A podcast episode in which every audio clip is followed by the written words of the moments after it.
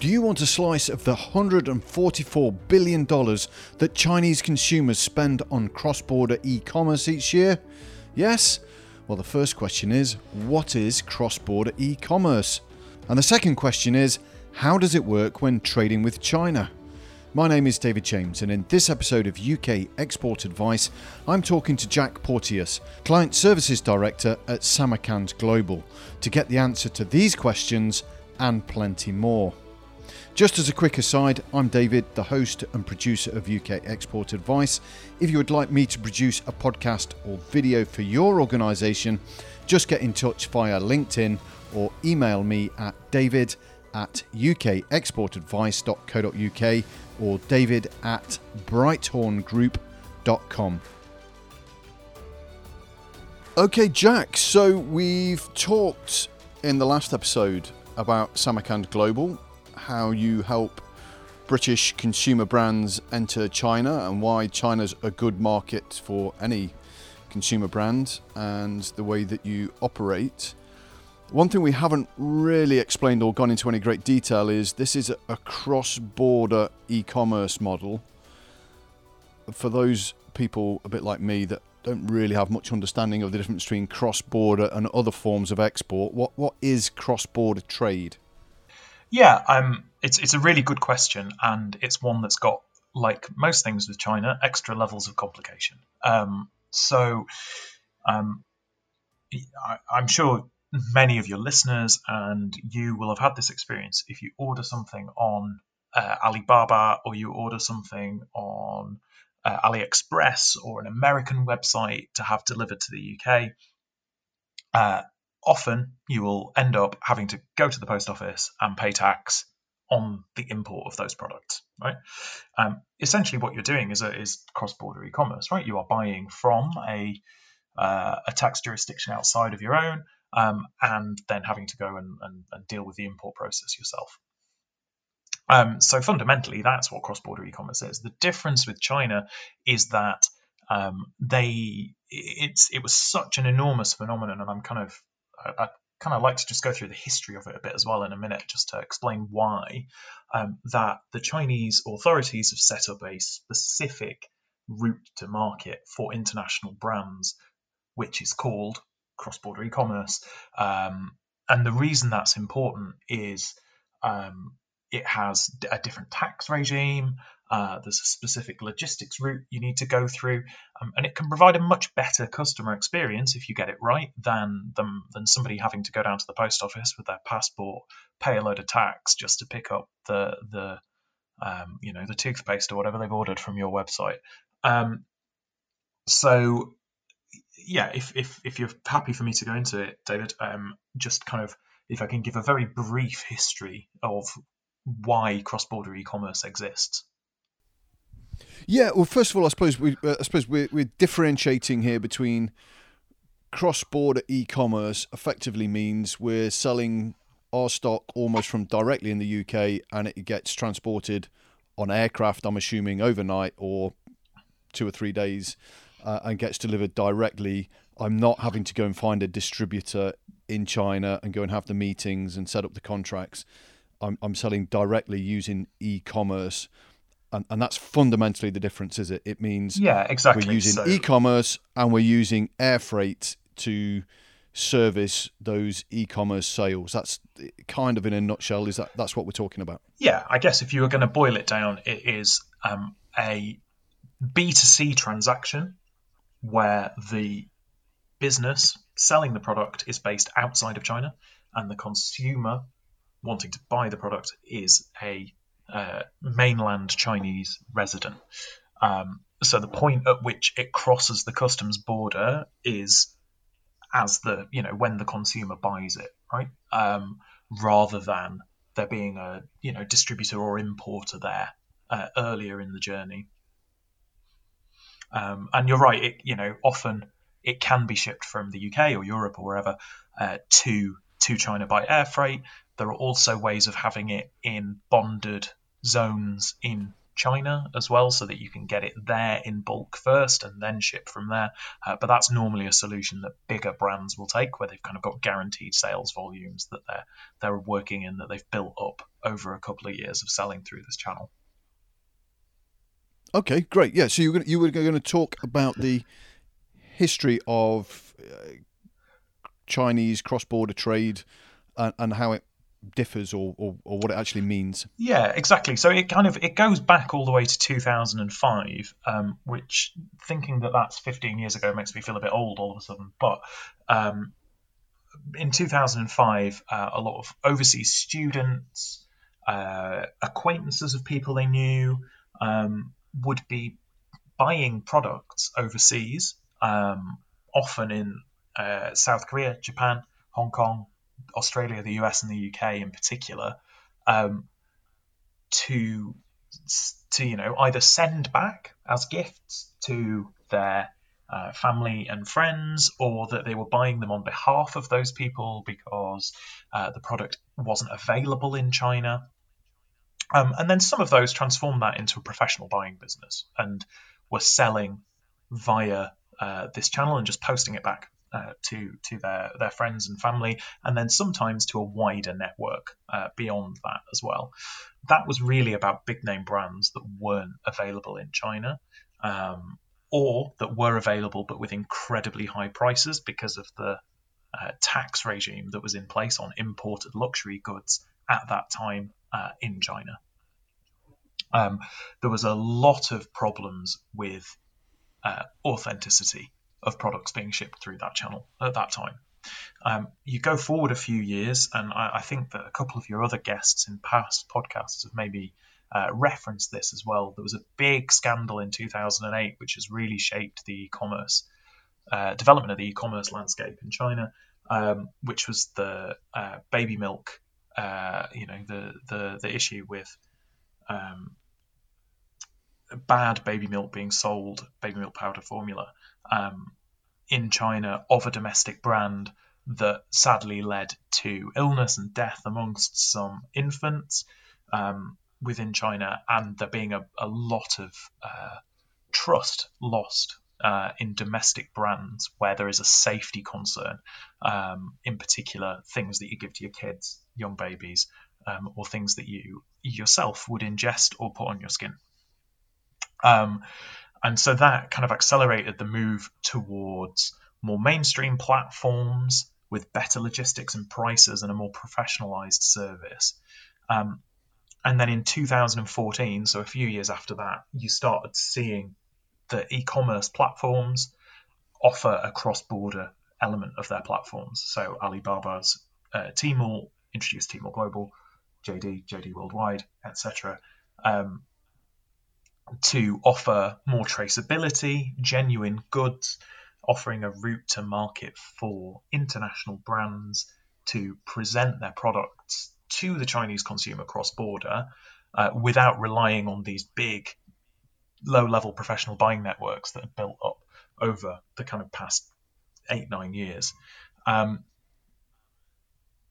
alongside this, they, the, the government um, introduced prefer- uh, preferential tax rates for uh, for products that were being sold through this uh, through this channel. So uh, V A T levied at a lower rate. That still stands to this day. So it's only levied at seventy percent of the prevailing rate of, of V A T in China for cross-border e-commerce uh, transactions. Um, and it also kind of had that that rubber stamp of being a government-approved route to market. Um, surprisingly, and we're going, we're coming back, coming forward almost to the present day now. Uh, it wasn't until twenty nineteen that the first law was introduced to govern e-commerce in China. It had been a largely unregulated space, um, which is quite unusual for China up to that time. Um, um, they implemented that law. Um, it brought down the tax rates as well on cross-border e-commerce Uh, Uh, product categories, so we saw quite a big drop from on some of the luxury categories in particular, coming down by kind of ten percent or more um, of the of the duties that were levied. Um, but the other big thing that it did is um, it tried to force these overseas professional buyers, or Daigou as they are known, um, to um, register to pay tax. The Chinese government can see that all of these kind of essentially C to C transactions that are happening of overseas Chinese selling products on uh, e-commerce platforms from overseas, um, they are not paying uh, tax on the on the sales that they're making, right?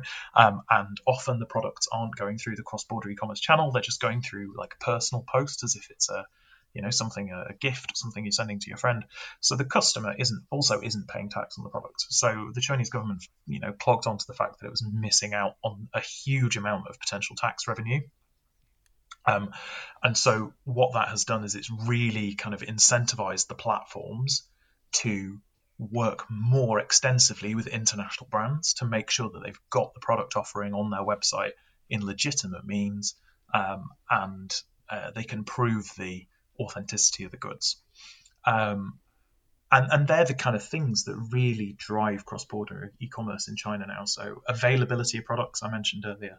Um, beauty is a massive category for cross-border e-commerce because of the restrictions on beauty products entering China through general import to be sold in supermarkets or specialist stores on shelves in China, um, which are generally around the, the registration uh, process required for beauty brands, which still involves a mandatory element of animal testing for all imported brands.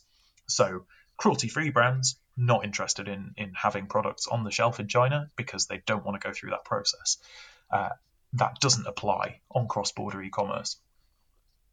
Um, and then the, the second part is the authenticity of the goods. So Chinese consumers, you know, you might ask if uh, if a product is available and it's in Shanghai and you could have it the next day, why would someone in Shanghai order it from uh, an overseas vendor Uh, and have to wait ten days for it to be delivered by air freight? And the answer to that is this uh, fundamental issue with wanting to know that products are authentic, that they are coming directly from the brand, um, and you know the inconvenience of having to wait for it is something that, that people are happy to, Chinese consumers are happy to invest that time in waiting for it um, because they know it's authentic. Um, And it, you know, and it's it's been an established route to market and an established buying channel for Chinese consumers for a number of years now. So they're increasingly comfortable with it. Um, in twenty nineteen, uh, it was worth one hundred forty-four billion dollars um, as a as a as a total market, uh, which was growth of more than ten percent on twenty eighteen. Just just give me that figure out: one hundred forty-four billion dollars for Chinese cross border. Yeah, for Chinese consumers buying products cross-border from overseas. Give me the number again. one hundred forty-four billion dollars. Which was ten, a lot of money. Yeah, and it was ten percent growth um, on, on twenty eighteen. That growth rate has been coming down over a number of years, but it obviously started fairly low in, in twenty fourteen when it all kicked off. And, you know, you saw incredible rates of growth, um, but it's leveling out at somewhere between five and ten percent.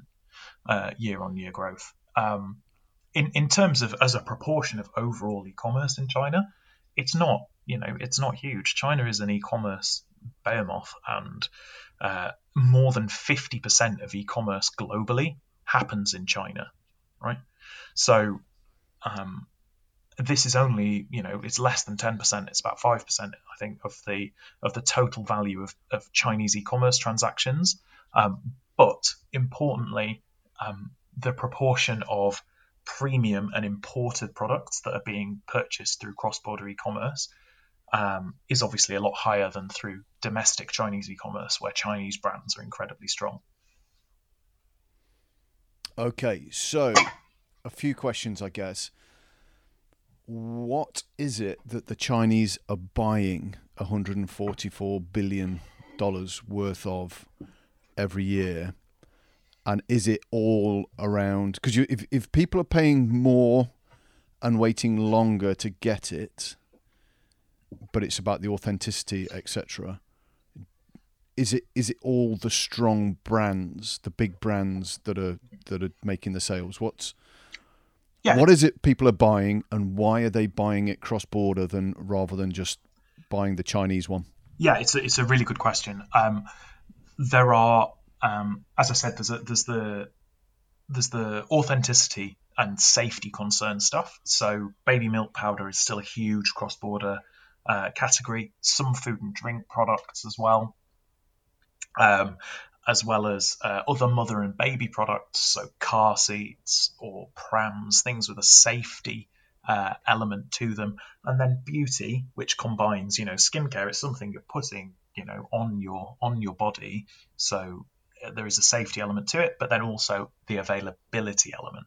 And that's one of the big trends that we're starting to see now, um, is that there's a lot more uh, availability-driven uh, purchasing. So if you wanted to buy, um, you know, a Burberry coat, you can go into one of the many Burberry stores in China, or you can go to, you know, Burberry's flagship store on Tmall, domestic, where the product is stocked uh, clo- locally to you and have it delivered uh, within, you know, a couple of days uh, at the most, even if you live somewhere out kind of in the in the you know in the far reaches of Western China. Um, consumers in Shanghai, younger consumers in particular, and in other major cities in China, the first tier cities like Shenzhen, Guangzhou, Beijing, and some of the, the next tier down as well, um, are not just interested in that top tier of international brands. They're interested in new, cool, uh, slightly more niche products and brands uh, that have developed a following in their home market, um, or are internationally cool, or have got specific U S Ps. Uh, if it's not, you know, if it's not fashion, if it's a piece of consumer tech or something, uh, they've got, you know, uh, something completely different about them, um, and they're wanting an, a diff- to be able to differentiate their uh, their fashion, their lifestyle products, the beauty products they use, whatever it is, uh, from other people around them, much more like young people in, uh, you know, in, the, in in Europe, and that kind of self-actualized shopping Uh, habits that you really see um, see over here. That's really starting to take hold, especially in Shanghai and other tier one cities, and we're expecting that to move on. Um, so you're starting to see uh, for, for categories where cross-border is strong, like uh, fashion accessories, for instance, for instance um, some slightly more niche handbag brands uh, are really doing quite well on cross-border e-commerce that aren't necessarily household names in the U K, but that have Um, you know, an interesting following and the right kind of clients, uh, be it high-end stores, celebrities in the West, then they can they can leverage that and also build in China. Um, a note on on fashion in general for cross-border e-commerce, um, there are limits uh, to how well it works because of the difficulty of operating returns. Um, so. If you are, I don't know, shoes are a particular example of this. If you're a trainer brand or a high heel shoe brand or something, um, you know, there is a lot more discomfort of buying a pair of shoes from the U K that's going to take ten days to get to you and then might not fit and is going to be very difficult to return, um, than there is buying a handbag where you've not got those uh, sizing concerns um, around it. Okay, so I, I don't know if we, we'll be getting off topic here a little bit, but when you're talking about scarcity, you're, you're talking about I'm going to go. No, you didn't say scarcity. You said availability. When you're talking about availability, you're talking about it's available online, so I'm going to buy it online. Is is that what we're talking uh, about? So what I mean, so if you, if or, you if you went into, or is it is it the scarcity that makes it more attractive? Yeah, so look, if you're a really cool streetwear brand, you know, streetwear has been a massive movement in China over the last couple of years. It's, it's you know, done very well. Um, and there's a couple of brands that are, that are incredibly penetrated and have their own stores in China. Um, but if you want, you know, as a twenty-four-year-old, cool, well-off Chinese, uh, you know, bright young thing, what... you want to differentiate your fashion from everybody else by getting the, the latest London streetwear brand um, that might not be available yet in department stores in China. They probably won't have their own stores yet, right? The boutiques aren't necessarily stocking it. Um, but what that what they can do is either go directly to your brand's website and buy it from there. Um, or if somebody like Tmall Global has had the foresight to, to list the products uh, because they've seen that this is going to be a trend, then they can, you know, access it through those uh, cross-border sites. But it's just that maybe, you know, there isn't, it's not everywhere in China yet. So there's there's just a differentiated uh, product selection that you can get on cross-border e-commerce, because you can access anybody's .com website and, and place an order through it if you could speak English. Ah, right. Okay. Now that, that, that is something I've not talked about yet with cross-border, is I've been thinking about cross-border as in the e-commerce platform mm-hmm. is in China. It's Chinese. It's built for Chinese people. It's it's a WeChat mini shop or whatever they're called, or it's Tmall or whatever. I hadn't really thought about cross-border of people going onto my website dot co dot uk. It's an English website. It's got my super cool vinyl jackets with uh, cool written on the back in Diamante studs. Um, I, I, I, you can see I'm not a great follower of fashion. I'm, I'm struggling here. I'm out of my depth. But so cross-border could be Chinese twenty-four-year-old bright young thing in Shanghai comes to my website dot co dot uk, goes, I really like that cool vinyl jacket with cool written on the back of it. It clicks buy. Uh, that that effectively is, is the same process. I mean, I guess if if I'm on the other end of receiving that order, I'm kind of going, oh my goodness, I've got an order from Shanghai. I don't know what to do with it. I'm panicking. But I'm guessing I just phone up one of the express couriers and say, I need to send this to Shanghai. How much is it going to cost? They sort it out. Is there a difference between cross-border like that from people hitting my U K website versus what what you're talking about with the um, with the platforms? It's kind of the yeah the purpose built for cross-border.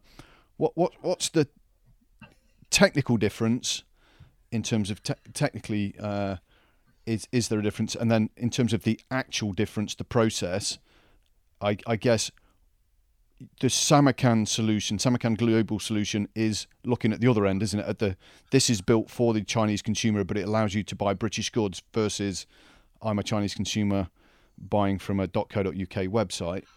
Um, well, I mean, we, where's where's we, the where's the value in building the one for for the Chinese consumer at the Chinese end, rather than letting them fight their way through the great firewall of China and, and hitting the .co.uk?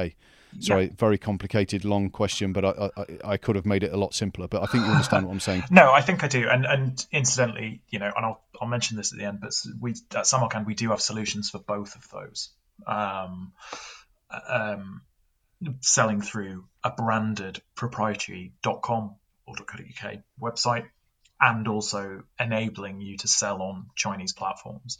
Um, So I guess I guess the first difference is reach, right?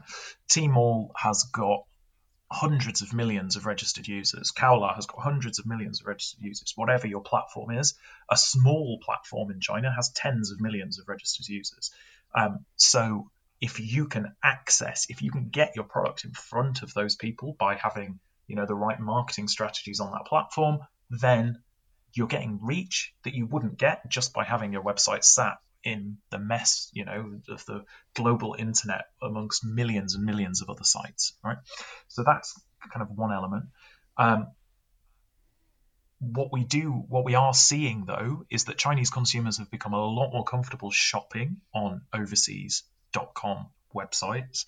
Um, and uh, one thing that brands and the, the kind of Western retailers haven't really managed to achieve yet is optimizing the consumer experience for their Chinese visitors. Um, and we're starting to see more people doing it now, and that's something that we we kind of are trying to encourage people to do and provide solutions to enable them to do that.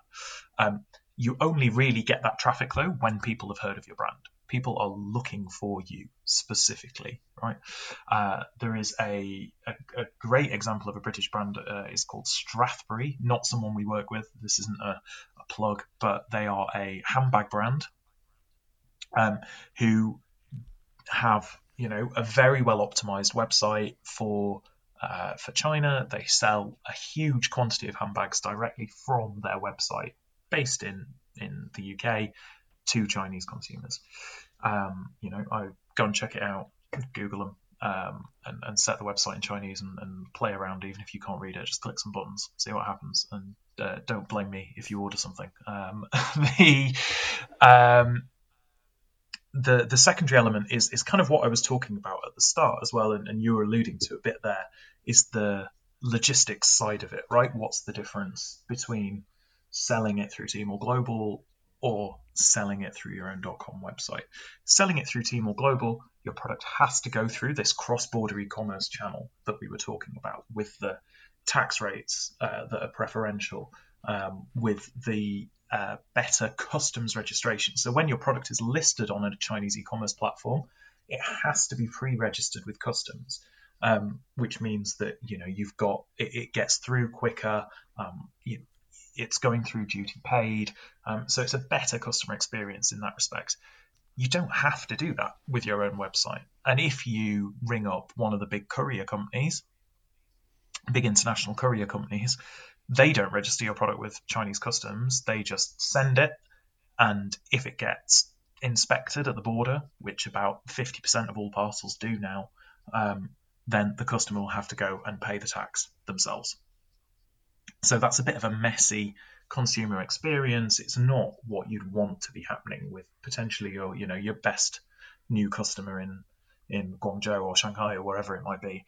Um, so that's the solution that we are providing for uh, companies, brands here in the U K, um, who have a website that is already getting perhaps some traffic from China. Um, you know, you've got, you know, let's say you're a fashion brand, you've got a handful of stockists across China, like fashion boutiques, uh, a couple of online stores perhaps who are, who are buying your products. And what you're starting to see is that your return customers are coming to find out more information about your brand. They're coming to your website to get the brand history, and they want to see your full range as well. Any stockist in China is only going to have your core Um, or a small proportion of your range. So they want to see what else you've got to offer. And maybe then you're getting brands who have got a not inconsiderable, you know, starting at a couple of orders a week, moving up to kind of tens of orders a week going out to China. And what they want to do is ensure that those customers are getting the same level of customer care, service delivery as their customers here in the U K or elsewhere in Europe, that they can deliver to easily and quickly, um, And, and with, you know, a, a good experience. Um, so Samarkand has got a product called Nomad Checkout. Nomad is our technology platform. Checkout, uh, because it's providing a checkout service for your website. Um, and what that does is it allows, first, the Chinese consumer to, to uh, complete the checkout process on, the, on, on your website, um, in Mandarin Chinese and using their preferred payment methods. So Alipay, WeChat Pay, Union Pay. Um, then secondly, it shows them the price with uh, duties paid um, through the tech integrations that we've got with Chinese customs and with China's second largest courier uh, courier firm, S F Express, um, who we work with very closely. So Um, it means that they are seeing the price with the duties and the logistics, the delivery fee uh, included in it. They also get a tracking link um, as soon as they purchase the product, so that they can see where the product is along the whole journey from your warehouse uh, in the U K, posted to our warehouse in the U K, which we then air freight out to China, um, and then goes through customs and then is delivered by S F Express for the final mile. They can follow that whole journey if they wish on the on the tracking link. Um, so it provides them with some peace of mind there. And it also means that because the duties are paid, there's not that fifty percent chance that they're going to have to go and pick it up in person from the post office with their passport um, and pay the duties that are owed on it, um, because it's, it's going straight through customs and getting delivered to their house or their place of work. Um, so we're trying to bring the experience of, of shopping through a brand's website up to the same level as, as shopping through uh, a Chinese e-commerce platform in that respect. Um, and if you're already getting traffic to your website, great. Make sure that you are uh, looking after those customers, because you're getting better margins selling through your own website than you would through selling through someone else's, right? Um, and you're also building a direct relation with the customer. So there's loads of advantages for the brand of being able to do that. Yeah, you've just made me think about a whole load of opportunities there. I mean, I guess the first thing people, anybody listening to this, is go and have a look at your analytics and all of those hits from China. Do not ignore them. They're really important. And if people are buying from China, I guess that says, you know, you need to make that process as easy as possible. Look after those first people buying from your website, because they could be the start of a whole trend, and um, yeah, and, yeah, just and making life a little bit easier. If you're getting would, traffic would really but not help. Selling as well, that's a really important thing to look at, because there might be something going wrong. If five percent of your visitors to your website are from China, but you're not getting any sales, then there's something happening there. And, you know, I'm, I'm happy to talk to people about it, you know, one-on-one, because it'll be different for every brand, but there's probably something that is preventing them from making that purchase, whether it is lack of delivery information, uh, they aren't able to check out because you're not offering Chinese payment methods, whatever it might be, there's a problem. So you might be missing out on sales. You might have got some pent-up demand. Um, and those people, as you said, could be your biggest advocates in China. They might be recommending it to their friends. Uh, you know, they might be buying it as gifts for other people. So you want to make sure that you're, you know, you're treating them well. Well, Jack, I think we're going to have to leave it there, because uh, we're I'm, I'm I'm very mindful of your time, and we've gone well over the twenty minutes I thought we'd do, and I'm sure we could do another hour at least. But um, I, I just really like the term pent-up demand. So maybe that's that's going to I'm going to put that on the back of my black vinyl jacket rather than uh, cool in, in diamante studs. Uh, although I'm not sure that's what something I'm I'm I'm going to stop talking now. It's fa- Jack, fa- fashion slogan for twenty twenty. I think you've, I think I think you've nailed yeah. it, David. Yeah, no, I think it's better as a as a as a business term within the fashion industry rather than a slogan, isn't it? Pent up demand, I think. We could get ourselves into all sorts of bother. Um, Jack, okay, so I've got lots of Chinese uh, people visiting my website. I don't know what to do with them. How do I get in touch with you, Jack, so you can help me? Um, so there are contact us buttons on our website, which is samarkand dot global, S A M A R K A N D dot global. Um, or you can send me an email directly, jack at samarkand dot global. Or if you search for me on LinkedIn, um, I'll probably come up. My name is Jack Porteous. Spell Porteous for us. I'll spell it out. It's P O R T E O U S. I'm only one vowel short of a full set. Okay. Well, maybe you maybe you need to just uh, Porteosi or something like that. We'll add, we'll add an I on the end for you. Jack, wonderful to talk to you again. Thank you very much for your time, and I'm sure we will talk again. And perhaps uh, next time we could talk to Sam as well, because uh, I know he he had an urgent call today. But uh, it's been great speaking to you. Yeah, it's been really good. Thank you for having me on, and I look forward to speaking to you again in the future. My name is David James, and I'd just like to say a big thank you for taking the time to listen to this episode of U K Export Advice. Please do let others know about the podcast, and why not also check out the Midlands Export Podcast, which I produce for the Department for International Trade. If you would like me to produce a podcast or video for your organisation, please do get in touch via LinkedIn or email me on david at brighthorn group dot com. That's David at bright as in star, horn as in trumpet, group dot com. Thanks again for listening, and good luck with all your endeavours.